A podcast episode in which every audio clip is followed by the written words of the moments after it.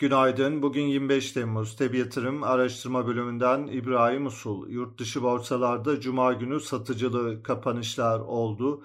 Resesyon endişeleri Amerika ve Avrupa tarafında beklentilerden zayıf gelen PMI verileri endeksleri olumsuz etkiledi. Cuma günü Amerikan endeksleri %0.4 ile %1.8 arasında değer kaybetti.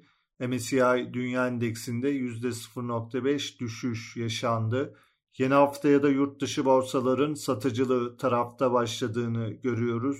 Resesyon endişelerinin olumsuz etkileri sürüyor. Asya borsaları haftaya başlarken genelde satıcılı Amerika ve Avrupa endeksleri vadeli tarafta hafif aşağıda seyrediyor. Resesyon endişeleriyle ABD tahvil faizleri ve petrol fiyatları da geriliyor.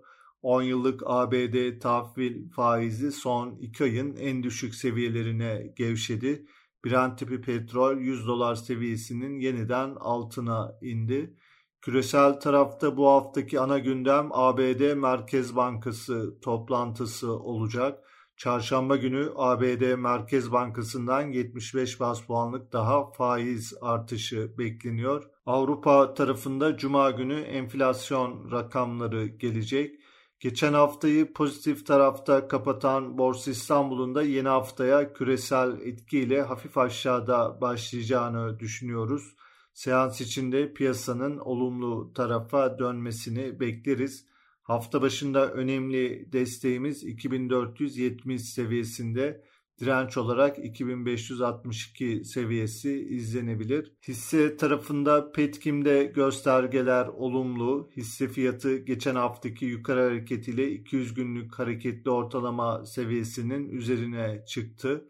Yükselen hareketin kısa vade için devam etmesi beklenebilir. Ayrıca teknik bazda Alkim Kimya, Garanti Bankası, Korsa, Koza Altın, Mavi Giyim, Tav Havalimanları, Tüpraş hisselerinde göstergeleri olumlu tarafta izliyoruz. Piyasaları değerlendirmeye devam edeceğiz. Tabi yatırım olarak herkese iyi bir gün dileriz.